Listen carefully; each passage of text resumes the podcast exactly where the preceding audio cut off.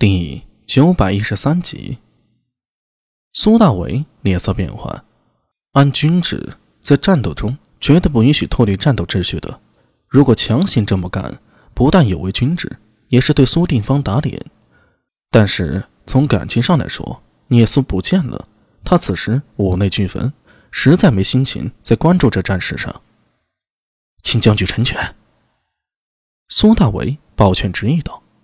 苏定方没有说话，他的一双眼睛盯着苏大伟，眼里啊像是藏着刀子，久久不发一言。苏大伟没有改变心思的想法，仍是保持着抱拳的姿势，一动不动，空气仿佛陷入了凝滞。唉，苏大伟，我很看好你啊。苏定方长叹了口气，仰头看向帐篷，目光好像透过帐篷。一直看到外面的天空。大唐这么多名将，但是开国之将已经老去了，再过十年，我也打不动了。还有谁能替陛下开疆拓土？唐军中还有谁能独当一面呢？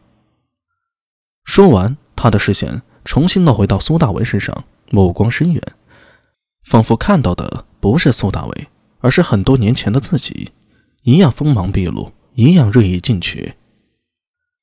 若我当年在军中第一战有你今时今日的成就，想必也不会雪藏至今。阿米，其实我有些羡慕你。呃，将军，我……苏定方摆了摆手，打断他：“你的用兵与我有些相似，都喜欢谋定而后动，一旦抓住战机便放手一搏。你若听我的。”再过十年，大唐名将必有你一席之地。话里的殷切之意啊，不禁令苏大为悚然动容。没想到大唐一代军神名将苏定方居然如此看重自己。只是换了一件别的事儿，他或许真要考虑改变主意。但是涉及到聂苏，却是无法用任何条件去交换的。哪怕苏定方许他十年之内必为大唐名将，阿米，人生。你知道有多少机会吗？苏定方背负双手，在营中来回踱步。不少，但也不会多。有幸参与灭国级的战役，更是凤毛麟角。这次你我合力，如无意外，定能打入西突厥王庭。若是运气不差，那就是……他转身凝视向苏大为，轻声道：“灭国之功。”声音虽轻，话语却如平地一声惊雷，令苏大为不禁心潮澎湃。他就算再无心战士，对于灭国之功也不能无视的。这样的功劳是足以名留青史的。正如大唐军神李靖灭东突厥，正如苏定方一生灭敌国无数，这赫赫武功将流传后世，千百代后依旧令每一位汉人热血沸腾。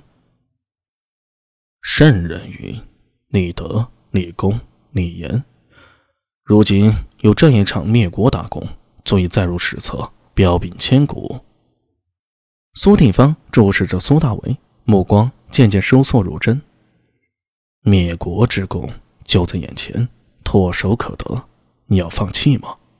苏大为久久无语，他能感受到从苏定方眼里透来的殷切之意，一种器重之情，还有一种。长辈对后辈的提携，但将军，封侯非我愿，但求还不平。苏大为直视苏定方，平静的说道：“对我来说，家就是我的海，家人无恙，我便心安。若小苏有什么事儿，我心里啊便翻江倒海，难以平静。这种状态，实在无法好好投入在军中啊。”苏定方有些诧异的看了他一眼。你还会作诗？哦，这平咽。苏大为一口气没上来，呛到了。这是重点吗？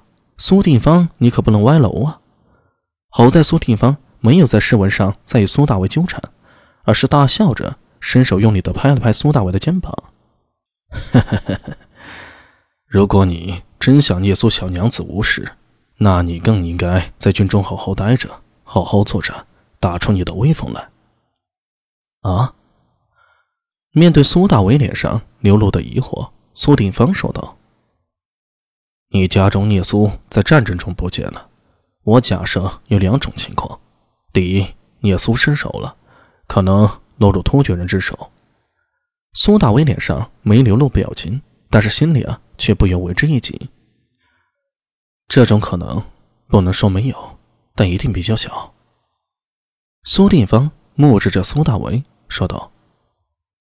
我听说聂苏身边有一头诡异，而且聂苏应该也是异人吧？他自保应该不难。这一点说的合情合理，苏大伟也不由得点头。道理他不是不懂，其实心里啊也觉得聂苏不可能落入到突厥人手里，但找不到聂苏，人无比焦急，这就是所谓的关心则乱了。就算聂苏真的落到突厥人手里了。像他这种异人，还带着罕见的诡异，也属于较为稀有和珍贵的人质，绝对不可能有任何危险。